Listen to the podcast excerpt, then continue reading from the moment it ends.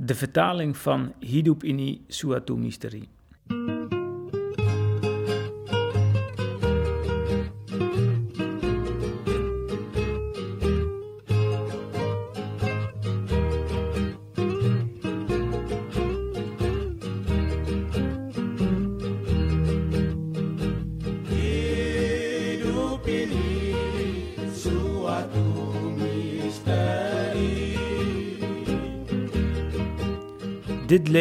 Is een mysterie.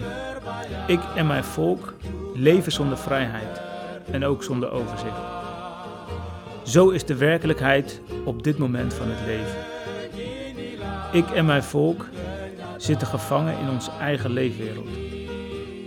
Mijn wens en hoop is niets anders dan de vrijheid. Was ik maar een vogel, een adelaar, die hoog kon vliegen en overzicht had. Maar helaas, mijn lot is dat ik een gekooide vogel ben. Vervolgd, gevangen en gekortwiekt.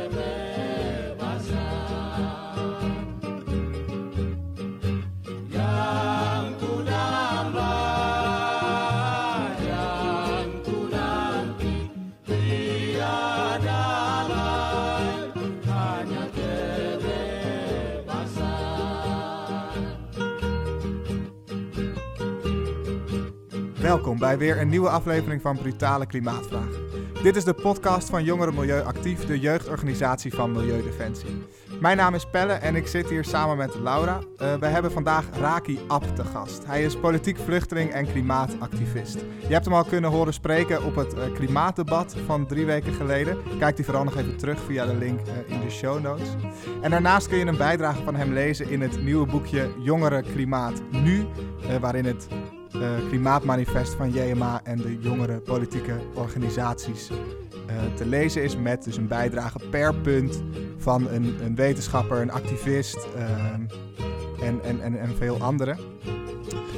we hebben het vandaag over klimaatracisme, over klimaatrechtvaardigheid en natuurlijk over de komende verkiezingen. En we stellen Raki de brutale klimaatvraag. Hoe maken we klimaatbeleid antiracistisch? Raki, welkom. Dank. Um, jouw vader was Arnold Ab, antropoloog en activist in Papua van de jaren 60 tot de jaren 80. Ja. Um, zou je graag uh, wat over hem willen vertellen en over zijn verhaal wat je aan ons wilt overbrengen? Ja, ja allereerst uh, dank jullie wel voor de uitnodiging dat ik hier mag zijn om uh, het verhaal van mijn vader en de Papua's te vertellen. Mijn vader, inderdaad, Arnold Ab, uh, een antropoloog en muzikant. En het lied wat we net hoorden, daar wil ik even kort iets over zeggen. Voor de mensen, dat is het laatste lied wat mijn vader had mogen schrijven voordat hij stierf um, of uh, vermoord was. Uh, dus dat is een hele bijzondere lied. Het wekt veel emotie altijd bij me op als ik hem luister. nou, wat was hij voor een man? Ik denk een man die heel veel gaf om de identiteit en de levenswijze van de inheemse Papua's. En nou, hij werd vermoord um, in 1984, vier maanden voordat ik uh, werd geboren. Um, en zelfs anno 2021 herdenken de Papua's en mijn vader nog steeds, uh, omdat zijn muziek zoveel Papua's inspireerde. En dat is wat de huidige onderdrukker Indonesië eigenlijk bang voor was. Dat zijn muziek zoveel mensen zou inspireren dat ze allemaal in opstand zouden komen. Dus het zijn protestliederen om de Papua's bewust te maken over wie ze zijn en hoe belangrijk hun identiteit is, uh, ook vandaag de dag. En dat maakt hem nog steeds een man die, uh, ja, naar, naar wie ze opkijken. Oké, okay. en in het uh, nummer gaat het dan ook over het protest en um, een groot bedrijf, een mijnwerkbedrijf als het klopt. wat kwam naar Papua? Ja, grootste goudmijn ter wereld is gelokeerd in Papua, ja. Oké, okay. en jij bent hier vandaag om jouw verhaal en dat van de uh, Papua's uh, ja. te vertellen. En uh, in het klimaatdebat um, had jij al een stuk voorgedragen. En vertelde jij het verhaal in een, in een Nederlandse context. Dus dat doe je door middel van storytelling. En je bracht heel mooi het voorbeeld van... Um, stel je voor, je bent Nederland en in Utrecht worden alle Nederlanders worden verjaagd. Waarom heb je het juist door middel van een Nederlands context geprobeerd dit verhaal aan ons te vertellen? Ja, goede vraag. Ik denk, wat, wat ik probeer te doen is uh, het leed van de Papua's, uh, of voor de mensen in het Amazone of in het globale zuiden, invoelbaar te maken voor de mensen hier in Nederland. Uh, en uh, op belangrijke context, kijk, West-Papua is een oude Nederlandse kolonie. Dat is ook een reden dat ik, dat ik, dat ik die voorbeeld heb gemaakt en heb benoemd. Um, want kennelijk kunnen heel veel mensen in Nederland nauwelijks zich verbeelden, verplaatsen. En hoe het, hoe het is om voor een Papua, om een Papua te zijn, of iemand in het Amazone. En door mijn verhaal het op die manier over te brengen, hoopte ik die ongemak aan te wakkeren. En ik denk dat de, door die wijze waarop ik het vertelde enigszins is gelukt. Hè? Want mensen konden niet verlaten. Hoe zou ik erop reageren? Ik denk dat geen enkele Nederlander het accepteert als ze van hun land worden gejaagd, uit huis worden gezet, laat staan dat hun hele familie wordt vermoord. En dat is wel de realiteit voor mijn eigen verhaal, mijn eigen familie, voor de Papua's en heel veel mensen in het globale zuid. Dus vandaar dat ik het zo heb gebracht. Ja, om dat ongemak misschien wat herkenbaarder te maken. En dat uh, brengt ons mooi naar de vraag uh, van Pelle over het probleem en het klimaatracisme. Yes. Ja, um, ja in, het, uh, in het klimaatdebat en ook in het klimaatmanifest komt het thema klimaatracisme aan bod. Uh, zou je ons iets meer kunnen vertellen over, over die term, waar die vandaan komt uh, en wat dat nou precies inhoudt, klimaatracisme? Ja, uh, nou goed, um, heel kort door de bocht. de mensen die het minst hebben bijgedragen aan klimaatverandering, aan de klimaatcrisis, die betalen op dit moment al de hoogste prijs. Um, namelijk de mensen in het globale zuiden, de mensen in West-Papua, in het Amazone, die nauwelijks CO2 hebben uitgestoten, maar wel de ellende al 100 jaar geleden hebben gezien, 50 jaar geleden toen de sojabedrijven binnenkwamen, toen de mijnbouwactiviteiten hun land binnenkwamen dringen. En, en het feit dat hun levens er kennelijk niet toe doen, en dat wij het hier in Nederland, in het Westen, alleen maar hebben over CO2-uitstoot, dat is eigenlijk waar klimaatracisme om gaat. Want voor hun begon de klimaatcrisis al 100 jaar geleden toen die bedrijven voet in hun land zetten. En in West-Papua hebben we een hele mooie voorbeeld. Het is grootste goudmijn. Um, uh, in een oude kolonie van Nederland, waar zelfs uh, Nederlandse politici, scholen en ook milieuorganisaties nauwelijks van wisten wat daar gebeurde. En die stilte uh, vertaal ik naar klimaatracisme. Want inmiddels constateren wij, of NGO's, dat er ongeveer 500.000 Papua's zijn vermoord. Dat is een derde van ons volk. Kennelijk doen die levens er niet toe. En dat kun je één op één zetten naar racisme. Hashtag klimaatracisme. Waarom is één dode Amerikaan wereldnieuws, maar 500.000 zwarte Papua's niet nieuwswaardig? Dat is racisme. Daar kun je niks anders van maken. Ja. En, uh, ja, en je noemt ook uh, dat we het hier vooral hebben over, uh, over CO2-uitstoot. En dat het eigenlijk helemaal niet heel veel verder gaat dan een debat over uh, wie moet de lasten dragen. En moeten de boeren nou zoveel procent inleveren of zoveel procent. En, en hoe erg is dat dan?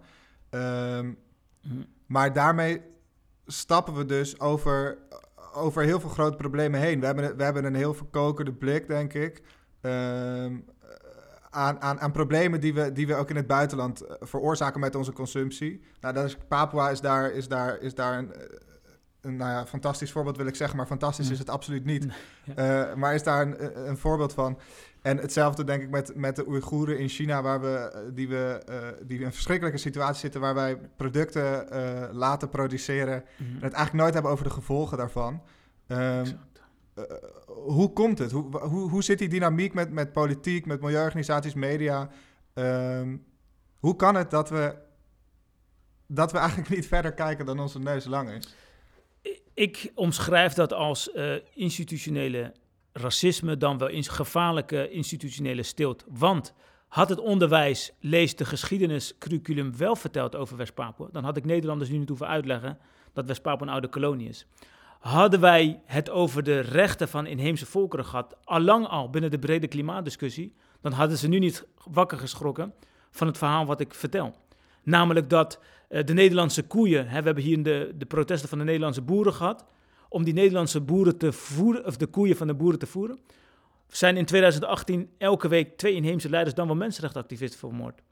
Dat is het narratief dat, dat eigenlijk al lang al verteld had moeten worden in de instituties, binnen het onderwijs, binnen de media, binnen de politiek, maar het gebeurt niet. Dus wat ik constateer, is dat de verschillende instituties die eigenlijk dit soort verhalen naar de Nederlanders hebben moeten brengen, die hebben gefaald. Met als gevolg dat er een ontzettende gevaarlijke stilte is in onze samenleving om fundamentele systeemproblemen aan te pakken. Want als men het niet weet, kunnen ze er ook niks van vinden, laat staan er iets voor doen. En dat is het cruciaal belang van institutionele verantwoordelijkheid. En daar, daar is een hoop nog te winnen. Ja, en, en, en je zegt er is inderdaad een groot gebrek aan kennis. Heb jij het idee dat, dat nu dat jij dit verhaal vertelt en in gesprek gaat met, met uh, milieuorganisaties en met politiek, dat daarnaar geluisterd wordt? Um, de eerste keer toen ik het verhaal vertelde, um, um, liep ik tegen de muur aan. Sterker nog, werd mij verweten van dat het niet klopt. Dat wat ik zeg uh, een halve waarheid is. Met betrekking tot uh, de kritiek op ook de milieuorganisaties in Nederland. en dat is natuurlijk raar. Ze, ze, hadden ons al lang aan ons moeten luisteren. En het is raar dat ik nog steeds moet vechten om mijn stem op tafel te krijgen. En dan nog ook verwijten dat het niet klopt. En ik denk dat dat dat is een, dat is een reflectiemoment voor ons als, als, wat als progressieve beweging, als milieubeweging, om te kijken van oké, hoe kan het zo zijn dat inheemse volkeren, die ruim 80% van de wereldwijde biodiversiteit bebouwen, nog niet aan tafel zit. En ook niet voor serieus worden genomen. Dan zijn we onderdeel van het probleem. En ik denk dat, dat die, die reflectie, die is nodig. Om, om, om de uitdagingen namelijk om binnen 10 jaar de systeemproblemen aan te pakken. We roepen, het, we roepen het wel, climate justice, system change, maar wat betekent dat dan? We durven de waarheid niet eens recht in de ogen aan te kijken. Laat staan dat we het binnen 10 jaar moeten oplossen. En dat is het narratief. Kijk, hoe komt dat? Omdat in alle bestuurslagen van zowel de milieuorganisaties, onderwijs, politiek als media, zie je één soort personage vaak. Witte mensen die bepalen wat goed is en wat het beleid zal worden. En de uitdaging is dus dat, het, dat er meerdere perspectieven komen in de bestuurslagen. Dan zul je zien dat, dat deze perspectieven ook in de samenleving belanden. En dat mensen anders verschillende visies tot zich krijgen. En ik denk dat dat een uitdaging is. Hoe diverser bestuurslagen zijn, hoe meer perspectieven bij de mensen belandt, hoe sneller we tot elkaar kunnen komen. En dat is de uitdaging. En um, uh, ik las uh, op de website van GroenLinks dat je sinds twee jaar actief bezig bent. En ik vroeg me af om een beetje toch nog een hoopgevende noot uh, eraan aan toe te voegen. Mm. Merk je al verschil sinds die afgelopen twee jaar, sinds de reactie op mensen? Want je vertelde net dat mensen schrikken of het zelfs oneen ja. met je zijn. Ik hoop ergens dat dit al aan het veranderen is, of is dat nog niet het geval? Nee, absoluut. Gelukkig, ik ben blij dat je dit uh, zo uh, vraagt en stelt. Zeker. Mijn, kijk, mijn inzet heeft absoluut vruchten afgeworpen. En dat is ook waarom ik oprecht geloof in verhalen vertellen. verschillende perspectieven.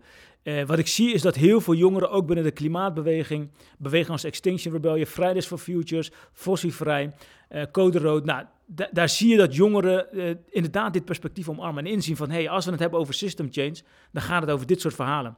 En ook binnen de, de, jongerenbeweging van Milieudefensie, jullie, JMA, zie ik ontzettend mooie initiatieven die dit verhaal, een belangrijke perspectief, een platform bieden. En dat geeft mij hoop. Maar ook binnen de jongere partijen van, politiek, van hè, de politieke moederpartijen zie je ontzettende openarming en bereidheid om dit perspectief platform te bieden. En ik denk dat het inderdaad de tijd is. Het is eigenlijk te laat. Maar beter nu, nu we nog tien jaar tijd hebben, dat we die perspectieven bij elkaar brengen. En kijken waar we gezamenlijk potentie kunnen creëren. En dat, dat geeft mij ontzettend veel hoop. Dus ik ben ontzettend optimistisch. Uh, maar we moeten aan het werk. Ja, daar ben ik het zeker mee eens. En het is ook um, toen wij, want om eerlijk te zijn, uh, toen je klimaatracisme benoemde in het debat. En toen ik het in het manifest lag, was het, las, was het voor het eerst dat ik, het, dat ik er zelf mee uh, werd geconfronteerd. En het deed me ook denken aan de term racisme en uh, gelukkig alle actief, activistische bewegingen. Het roept wel heel veel connotaties op. En je had het zelf ook al over dat het een enge term is. En mensen schrikken er inderdaad van. Hoe zorgen we er dan nou toch voor uh, dat mensen niet er bang van of geïntimideerd worden of zichzelf um, te geconfronteerd voelen? Moeten we juist het ongemakkelijke gevoel aangaan? Of ga, wil je juist voor een wat um, meer middenweg gaan, om het zo te benoemen? Dus dat het wat, wat met zeg maar poezelige handschoentjes, ja. om het zo te benoemen. Ja, ik vind het een super interessante uh, vraag. Uh, kijk, de wetenschap uh, laat ons beseffen dat tijd ons grootste vijand is. Uh, gisteren hoorden we van het KNMI nog negen jaar om de anderhalf uh, graden zeg maar, uh, te waarborgen. Kijk, ik, ik denk dat we ons moeten beseffen dat van de, wat is het, 4,6 miljard jaar dat de aarde bestaat, we nog maar negen jaar hebben om haar te redden. Er is geen snelle of makkelijke oplossing. We moeten radicaal veranderen. Dat is de realiteit. En om die radicale omslag te maken, moeten wij een manier vinden om het eerlijke verhaal te vertellen. En dit is het eerlijke verhaal. Ik kan het niet mooier maken. En, en ik denk, kijk, ik ga dit, dit, het, het, het systeemfalen niet in, in mijn eentje oplossen. Maar ik denk wel dat we het niet anders kunnen dan de grondoorzaken te benoemen die dit ellende veroorzaakt. En dat komt terug in de structuren van het kolonialisme, van de slavernij, van het kapitalisme. En dat, daar is racisme een belangrijk onderdeel in. Want hadden we gegeven om de levens en rechten van mensen in het globale zuiden, dan hadden we deze klimaatcrisis niet gehad. Zo fundamenteel is dit. Zo simpel is het. En, en als we dat uitstellen, dan, dan schieten we onszelf in de voeten. Want dan lopen we weg van de realiteit. En het, het laatste wat we moeten doen, is dat. Eh, dus ik denk dat we de waarheid recht in de ogen moeten aankijken en een manier moeten vinden om het te vertellen. En dat ga ik niet alleen doen, maar daar, daar hebben we elkaar voor nodig. En de instituties. En die hebben een morele rol hierin, denk ik. Zeker waar. En ehm, ehm, ik vroeg me ook af, aangezien het natuurlijk Nederland een ontzettende verantwoordelijkheid draagt in dit probleem en het koloniaal verleden ook, ehm, is het ook eh, je bedoeling om via de politieke weg dan hopelijk bij Rutte of hopelijk een nieuwe, oh, of bij een nieuwe minister-president aan te komen die dat probleem wel erkent? Zou je zo via GroenLinks eh, die weg willen- begaan om het zo ook aan te vechten? Of hoop je meer dat het een, eh, een hele beweging wordt dat we dit ook met z'n allen gaan doen? Ja, dat zou natuurlijk ontzettend mooi zijn als het zo via GroenLinks links of een andere politieke partij lukt om bij eh, de minister-president dadelijk eh, uit te komen. Maar de realiteit eh, in het verleden laat zien dat grote maatschappelijke veranderingen, lees het einde van de slavernij, lees vrouwenrechten, dat is nooit vanuit het politiek centrum, van het politiek macht gekomen, maar vanuit de randen van de samenleving. Dus publieke pressie van mensen die bereid zijn om voor een bepaald standpunt of ideaal uit te komen. En ik denk dat hier het niet anders is. Ik denk dat de politiek heeft laten zien dat zij niet in staat zijn om deze grote verandering aan te pakken. Dus het is en-en. Die hoop heb ik en die blijf ik houden. En ik hoop dat ze de, de, de politieke verantwoordelijkheid nemen. Tegelijkertijd is, zie ik dat de druk moet komen vanuit de mensen, vanuit de bewegingen. En, en dat samen, dat we uiteindelijk die, hopelijk die keerpunt zullen, zullen bereiken. Ja, als we, als we nu verder willen werken aan, aan, een, aan dus een klimaatrechtvaardige toekomst. Hmm. Wat is denk je voor jou dan nu de eerste stap? En dan ehm, bedoel ik niet zozeer aan politici die, Hmm. die, die dit probleem natuurlijk aan kunnen kaarten. Maar wat kunnen wij doen als gemeenschap, als burgers, als eh, jongeren? Waar, hoe, gaan we, hoe gaan we het aanpakken? Ja, ja goede, goede, gouden vraag, denk ik. Ehm, als ik naar mezelf, op mezelf reflecteer, wat ik de afgelopen drie, vier jaar heb gedaan als simpele burger, vader van vijf kids, eh, eh, ik heb een MBO-diploma. Eh, hoeveel verandering heb gerealiseerd, is mijn boodschap altijd geloof in jezelf. En, en ik denk dat, hè, natuurlijk is mijn persoonlijke verhaal iets anders dan de gemiddelde Nederlander, maar dan nog zeg ik van, eh, ehm, dat als je bereid vindt om je uit te spreken over iets wat goed is, dan is de verandering al gaande. En ik denk dat die ervaring mij eh, elke dag op pad stuurt om mensen en jongeren gelijkgezinden te vertellen van geloof in jezelf. En geloof in de kracht van samenwerken. En ik denk dat dat iets is wat ik de afgelopen twee heb laten zien, wat er dan mogelijk is. Zoveel verandering, van de wijk tot in de stad tot aan landelijke politiek heb ik beleid beïnvloed. Simpelweg door de waarheid te vertellen en allianties te bouwen van mensen en gelijk, gelijkgestemden om die grote verandering door te voeren. Dus daar geloof ik in, in de jongeren, in de mensen die wel ergens voor uit durven te komen. En als je kijkt naar wat er bijvoorbeeld in West-Papua gebeurt, zonder vrijheid met zeer beperkte middelen hebben wij geschiedenis geschreven de afgelopen tien jaar. Als het in zo'n plek, zo'n moeilijke plek lukt, heb ik alle overtuiging dat met alle vrijheden die we hier hebben en middelen die we tot onze beschikking hebben, dat verandering een kwestie van een keuze is. En daar hoop ik op te investeren. Ja, ja ik, eh, dat doet me denken aan, aan, aan, dat, ehm, aan die petitie die is getekend in, in West-Papua. Dat was, ja, ik weet het niet precies, misschien kan jij het beter uitleggen. Dat was een pe- petitie die volledig in het geheim eh, moest worden getekend. Wat hield dat precies in? Ja, klopt. Dat is een, een, eh, de, de Papon People Petition. ehm 1,8 miljoen handtekeningen om precies te zijn. En we hebben ongeveer 1,2 inheemse Papua's. Deze petitie is heimelijk verzameld van dorp tot dorp, van straat tot straat en van eh, provincie tot provincie. Ehm, simpelweg omdat wij wilden laten zien dat er de, de Papua's bereid zijn eh, om zich te organiseren, eh, capabel zijn en een stem wilden laten horen. Ehm, als het in zo'n lastige situatie lukt als West-Papua, dan kan ik mij niet anders voorstellen dan dat het hier een kwestie van willen is in Nederland. Dus ik hoop dat die petitie van de Papua's een, een ja, hoop geeft aan mijn eh, fellow activisten, academici, politie, wie dan ook die verandering wil beogen, om gewoon te doen wat nodig is. En eh, als we het samen de moed vinden, dan gaan we het zeker, eh, gaat het ons zeker lukken. Ja, ja, ik vind het inderdaad ook een super inspirerend, eh, hoopvol voorbeeld. Als het inderdaad daar lukt, dan waar, waar wachten wij nog op? Waarom, waarom zijn we niet al lang eh, een stuk verder dan dat we nu zijn? Ehm, Laura, wil jij nog iets vragen over die actie? Ehm, ik was vooral benieuwd. Oké, dus de, de, de Tweede Kamerverkiezingen komen eraan. Het is ontzettend belangrijk om te stemmen, zeker nu. Ehm, zou jij nog, is er nog iets praktisch? Moeten wij verder kijken dan deze Tweede Kamerverkiezingen? Wat, wat zouden wij inderdaad goed kunnen aanpakken met z'n allen, waardoor we wel deze urgentie aankaarten?